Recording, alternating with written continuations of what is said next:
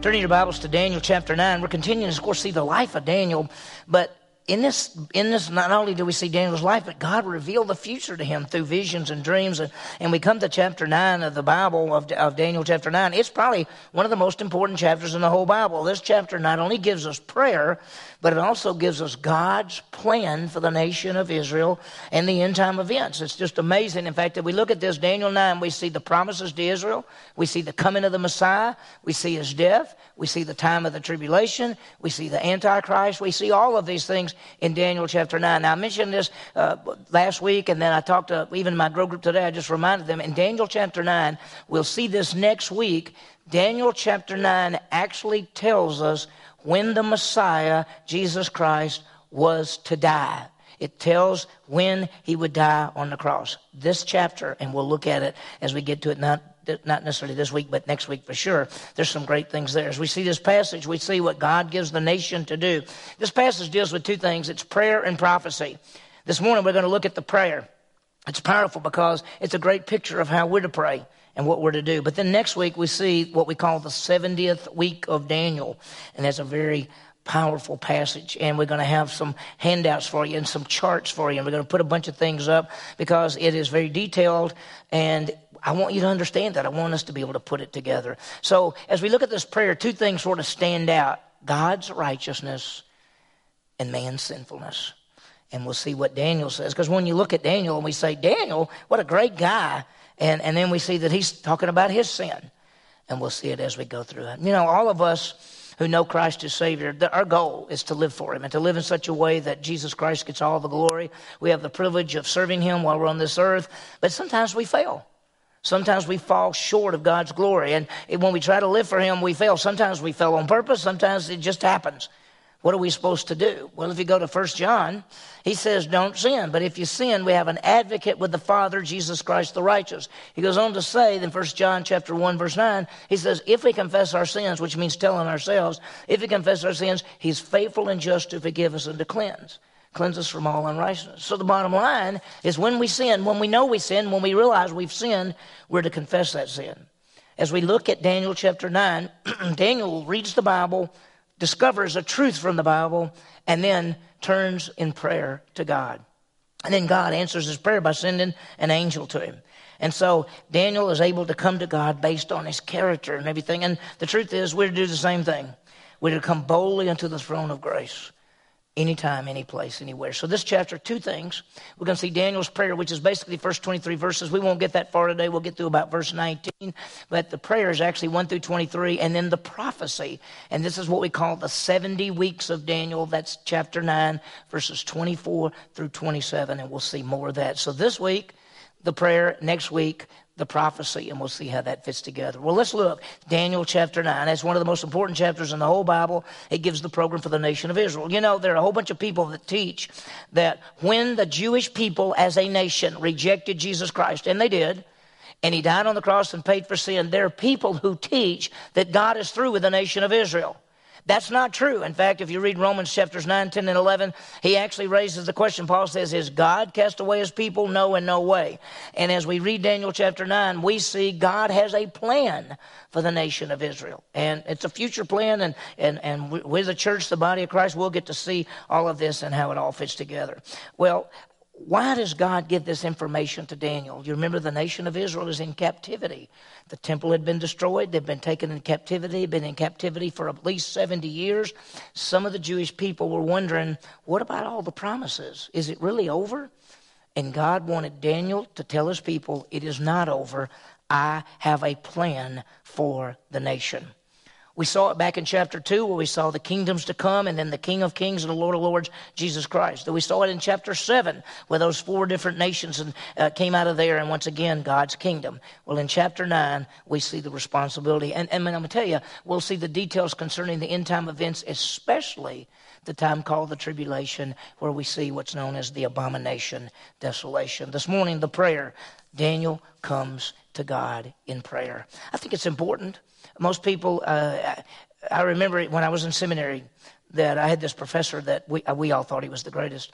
And everybody talked about failures and things. And he said, Well, I'll tell you, if you really want to talk about failure, the failure of almost all believers is we don't pray enough. We don't pray. We pray at the last resort. Like people say, Oh no, this is so bad. I guess we ought to pray about it instead of talking to God all the time. So I want to show you this passage, what we're going to look at this morning. In verses 1 through 3, Daniel reads the Bible, and he's going to be reading from Jeremiah. And then we see Daniel's prayer beginning at verse 4 through verse 19. The first part is confession. If you notice, that's a lot of it. He's confessing the sins of the nation of Israel. I'll tell you what happened. And then he gives his petition. He asks God for something. And sometimes when we go to God, we can do the same thing. We can talk to God and we begin maybe by confessing our sin and say, Lord, you know, I, I did this, I did this, I confess this. Thank you, Lord. You're faithful and just to forgive me. Now, here's something I want to talk to you about. And we can do that. We can do that anytime. When we look at this passage, here's what we really see God's righteousness, our sinfulness, and God's faithfulness. Daniel was a young boy taken into captivity. The nation has been under the Babylonian Empire, and now they've been moved over. The Babylonian Empire has fallen and the Medo Persian Empire has come to power, and Daniel is still there. And we're going to see that this takes place in the first year of Darius, which is when the, the uh, Medo Persian Empire started. So Daniel reads the Bible. By the way, Daniel reads the Bible and learns something when we read the Bible, guess what? We can learn some things. So we'll talk about it in just a minute. Let's start with Daniel reading the Bible. Daniel reads the Bible. It's so true that you can find out a lot of things from the Bible. I remember sometimes doing premarital counseling, and we'll get in there and we'll talk about roles of husband and wife. And some people say, I never heard of that. So we go to Ephesians. And there's the role of the husband, the role of the wife, and the, the responsibilities of the husband. And sometimes they'll say, I've never seen that. And I say, Well, you learned from, from the Bible, didn't you? I mean, the Bible has a lot of great truths in it. Look at verse 1. Daniel chapter 9, verse 1. In the first year of Darius, the son of Ahasuerus, of Median descent, who was made king over the kingdom of the Chaldeans. The Chaldeans are the Medo Persians. In chapter 5, Belshazzar was killed and Darius the Mede took over. The Babylonian Empire fell, and the Medo Persian Empire came. When this has happened, Daniel, this is now the first year that Daniel's under the Medes and the Persians. If you remember, under the Medes and the Persians, that's when Daniel was thrown in the lion's den. And that's Daniel chapter 6. We saw that earlier. Well, watch what happens. In the first year of his reign, I, Daniel, observed in the books the number of years which was revealed as the word of the Lord to Jeremiah the prophet for the completion of the desolation of Jerusalem, namely 70 years. Now, what he's actually saying is this he was reading the book of Jeremiah.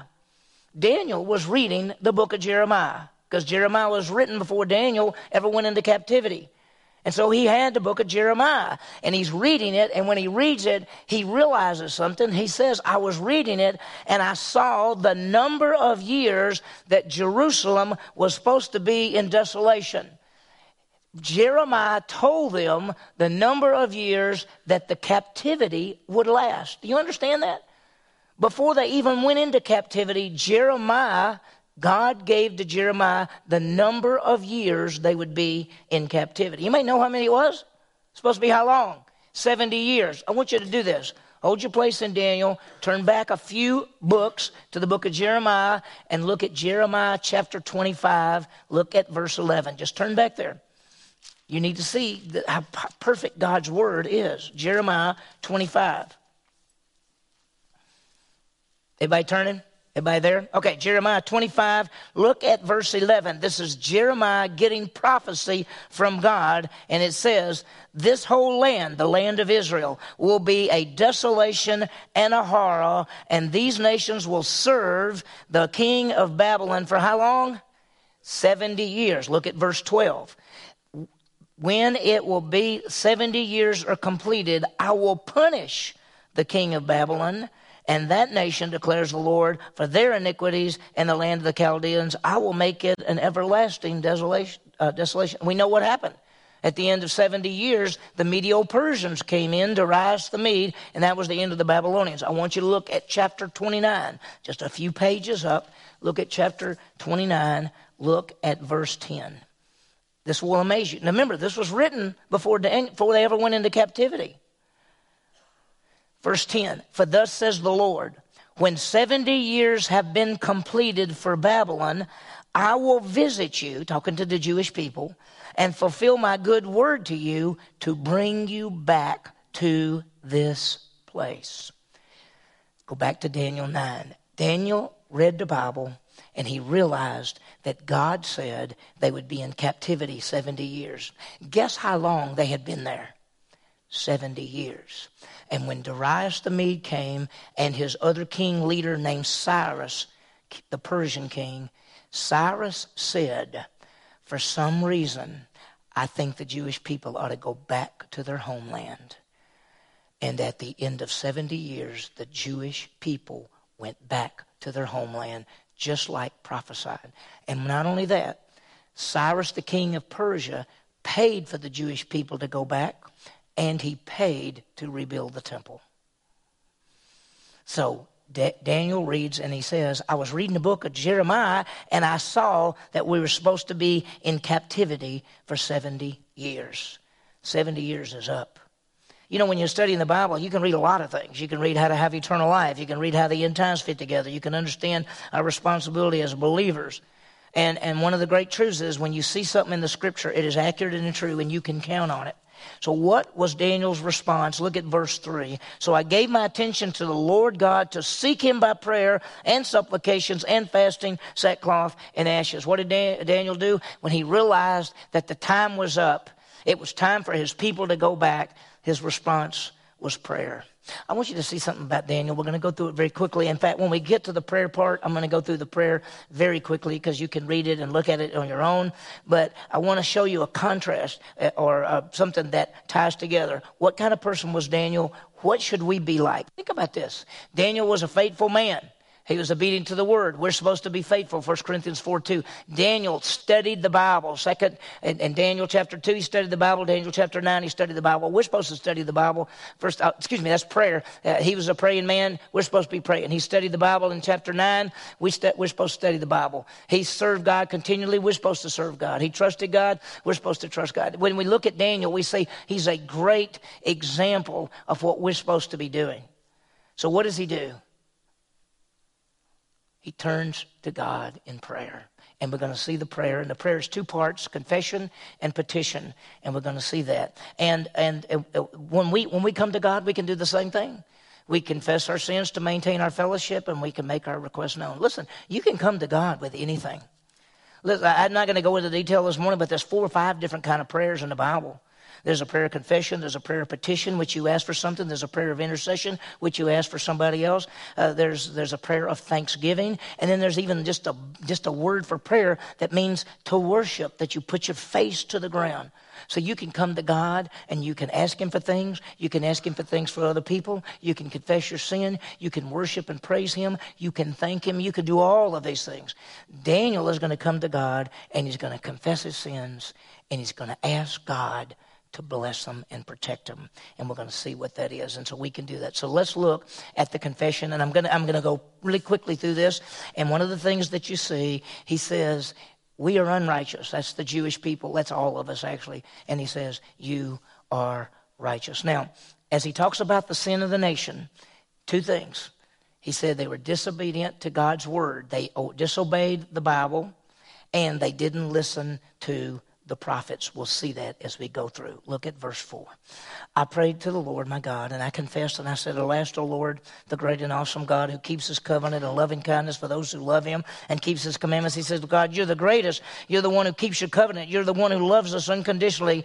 And then he says in verse 5, Watch, we have sinned, committed iniquity, acted wickedly, and rebelled, even turning aside from your commandments and ordinances. Remember? They disobeyed the commandments. Then look at the next verse. Moreover, we have not listened to your servants, the prophets, who spoke in your name to our kings, our princes, our fathers, and all the people of the land. The next thing, they were disobedient. They didn't listen to the prophets. You know what the prophets told them? The prophets said that if you don't turn back to God, He'll take you out of the land. When you read Isaiah, Jeremiah, Ezekiel, when you read uh, some of the other, the Hosea, Joel, all those, they're telling the nation of Israel, you need to turn back to God or he will remove you from the land. They did not turn back from God to God, and he removed them from the land. And Daniel prays, look what he says in verse 7. Righteousness belongs to you, O Lord, but to us open shame as it is today, to the men of Judah, the inhabitants of Jerusalem, and all Israel who are nearby, and those who are far away, and all the countries which you've driven them, because of their unfaithful deeds which they have committed against you. He is perfectly righteous. We are sinful. When we come to God, we don't come to God and say, Hey, I'm doing really good. We come to God and say, I recognize I've fallen short of your glory. You're a God. You love us more than we could imagine. I just want my life to count for you. Righteousness belongs to you, shame to Israel. That's what he says. Verse 8, he says, Open shames belongs to us. Verse 9, he says, To the Lord our God belongs compassion and forgiveness, for we have rebelled against him. In verse 9, he says, God, you're a compassionate, you care about us, you're a merciful God. Let me ask you something. If God was not compassionate, merciful, and loving, would you be alive today? Answer is he would, we would be dead immediately if he wasn't a compassionate, worshipful, gracious, loving God. Because we sin all the time. Anybody in this room sinned? All of us sin. We've come sin and come short of the glory of God. And we can be like Daniel and say, God, Shame belongs to us and righteousness belongs to you, and you're a God of compassion and mercy, and you care all about us. Thank you, Lord. And then look at verse 10. We have not obeyed the voice of the Lord our God to walk in his teachings, which he sits before us through his servants, the prophets. What he does is this puts the blame on himself and the nation. And the truth is this when we approach God, we're not victims, we're sinners. We sin and come short of the glory of God. And when we come to God, we don't come to God and say, I can't help this, I can't help this, and if you hadn't let this happen here, and I wasn't in this situation, what we say to God is, I blew it again. It reminds me of the Dennis the Menace cartoon. I'll never forget it. I love it. Dennis the Menace is at his bed. He's praying. He's fixing supposed to be get into his bed to go go to sleep, and he's praying, and he says, "I'm here to turn myself in." That's us. That's what Daniel's doing. I'm here to turn myself in. God disciplines, God delivers. Look what he says in verses 11 through 14. He's going to say, God promised that he would judge the nation. Now, you got to understand this. When we sin, there are consequences. Adam and I, Adam Barnes and I have been talking about this whole idea of sin and consequences, and we know that with sin, there is the natural consequences to sin. But then there are also the consequences that God brings. And, and when God told the nation of Israel, He said to them, You need to obey me. They didn't obey, they didn't live by the scriptures. He said to them, If you don't obey me, I will take you out of the land. That's going to be the consequences. So God promised He would judge the nation. Look at verse 11. Indeed, all Israel has transgressed your law and turned aside, not obeying your voice. So the curse has been poured out on us along with the oath which is written in the law of Moses that the servant of God, for we have sinned against him. Do you understand that in Deuteronomy 28, there's a passage that says, If you obey me, I will bless you. If you disobey me, I will curse you. He's talking to the nation of Israel. He told them, if you stay in this, if you want to stay in this land, you obey me and live for me, and I will bless you beyond what you could imagine. If you disobey, you turn away to false gods, you ignore the prophets, you do everything else, I will curse you and I will remove you from the land. And that's exactly what he did. Do you understand that in 722 BC, the Assyrian nation came in and took off the northern empire of Israel? It is divided into two kingdoms at that time. And in 722 BC, we talked about it already in studying the book of Daniel, took them off into captivity. And then the southern kingdom, which where Daniel lived in, was taken away in 605 BC. God fulfilled his promise. And let me tell you, when God says, Be not deceived, God is not mocked. Whatever a man sows, that shall he what? Also reap. God's not fooling around. There are consequences. And he says in verse 13, just as it is written in the word, this has all come upon us. Verse 13, as it is written in the law of Moses, all this calamity has come on us, yet we've not sought the favor of the Lord our God by turning from our iniquity and giving attention to your truth. He's saying, well, we haven't responded. We should turn back. We should live for you. We should say we want our lives to, to live for you. And that's what we should do. Anytime we sin, anytime we blow it, and we do, we should come to God and say, I blew it. I, I want to live for you. I want my life to count for you. I want to grow. And then he gives them the summary. In verse 14, he says, Therefore, the Lord has kept the calamity in store. He's brought it on us. The Lord our God is righteous with respect to all his deeds which they have done, and we've not obeyed his voice. The Jewish people are in captivity in the book of Daniel because they refuse to do what God asked them to do.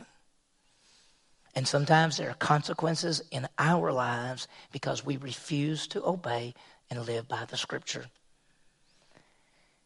In verse 15, he says, And now, O Lord our God, who has brought your people out of the land of Egypt with a mighty hand, and you've made a name for yourself, as it is this day, we have sinned, we have been wicked. He said, This is a confession.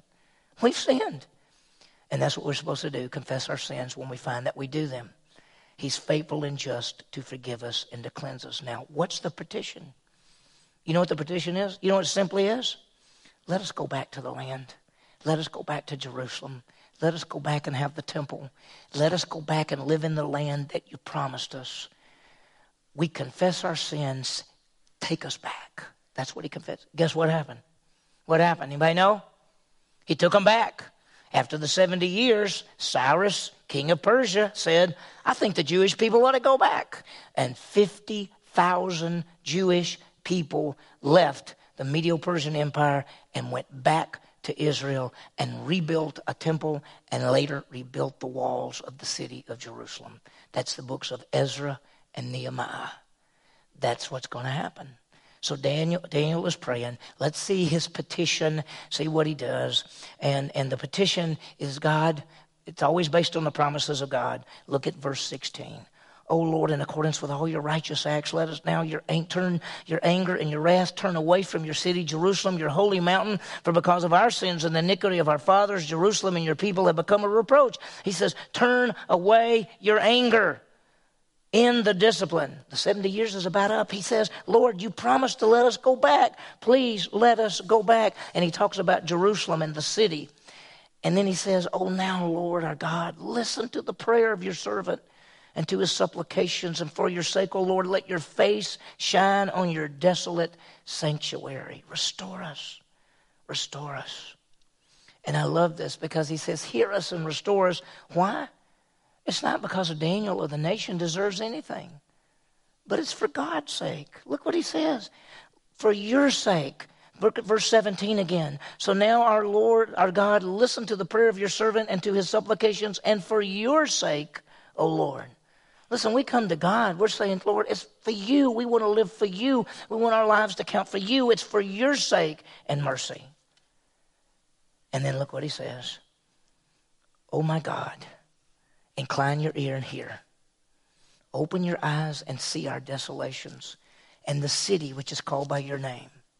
For we're not presenting our supplications before you on account of any merits of our own, but on account of your great compassion. Listen, when we approach God, it's not based on our merit. We don't deserve anything. Salvation is a gift, not because we deserve it. It's a gift. He gives it to us. We all sin and come short of the glory of God. The wages of sin is death. Nobody's righteous, no, not one. Not one seeks after God. Nobody deserves to go to heaven. And God, in His grace and mercy, gives us eternal life. And when we approach God after sinning, we don't come with anything based on what we can do. We're coming on His grace and mercy. It is, it is not on account of our own merit. It is not our righteousness, but it is His mercy and God in His grace. So anytime you talk to God, say, Thank you, Lord. You are the most gracious, wonderful God. Titus 3, 5, and 6, not by works of righteousness we have done, but according to His mercy he saves us. Grace of God. How do you approach God? We live in a world that takes everything as nothing. Oh, God, God's He's the big man upside, upstairs. He's not the big man upstairs. He's the eternal, all powerful, wonderful, righteous, holy God who has saved us and loves us and wants us to come to Him, but we don't come to Him on our merit. We come to Him on His grace and mercy. Look at His request. This is it. Verse 19. This is His request. Oh Lord, hear. Oh Lord, forgive. Oh Lord, listen and take action. For your own sake, oh my God, do not delay because your city and your people are called by your name. He's asking God. Look what he's doing. I got it right here. Look at this. Hear, forgive, listen, do. He says, Hear and forgive. Hear my confession and forgive me. Listen to my petition and do it. That's what he says. And th- let me tell you, when you come to God, guess what?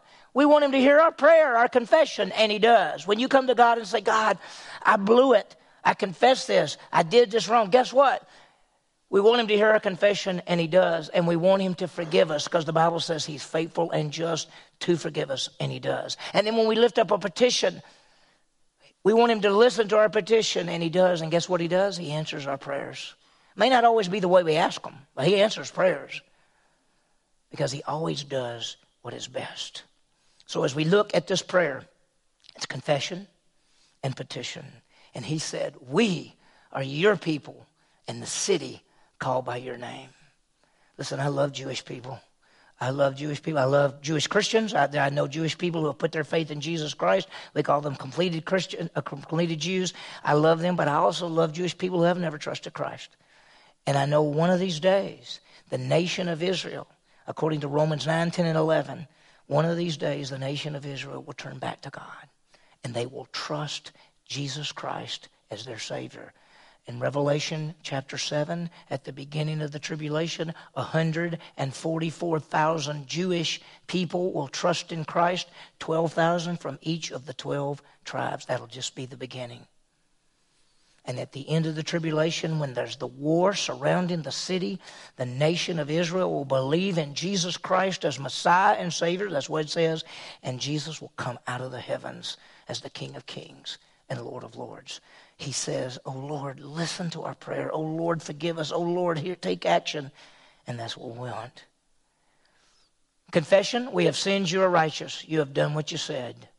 Petition, restore us not based on us but on your grace and your loving kindness.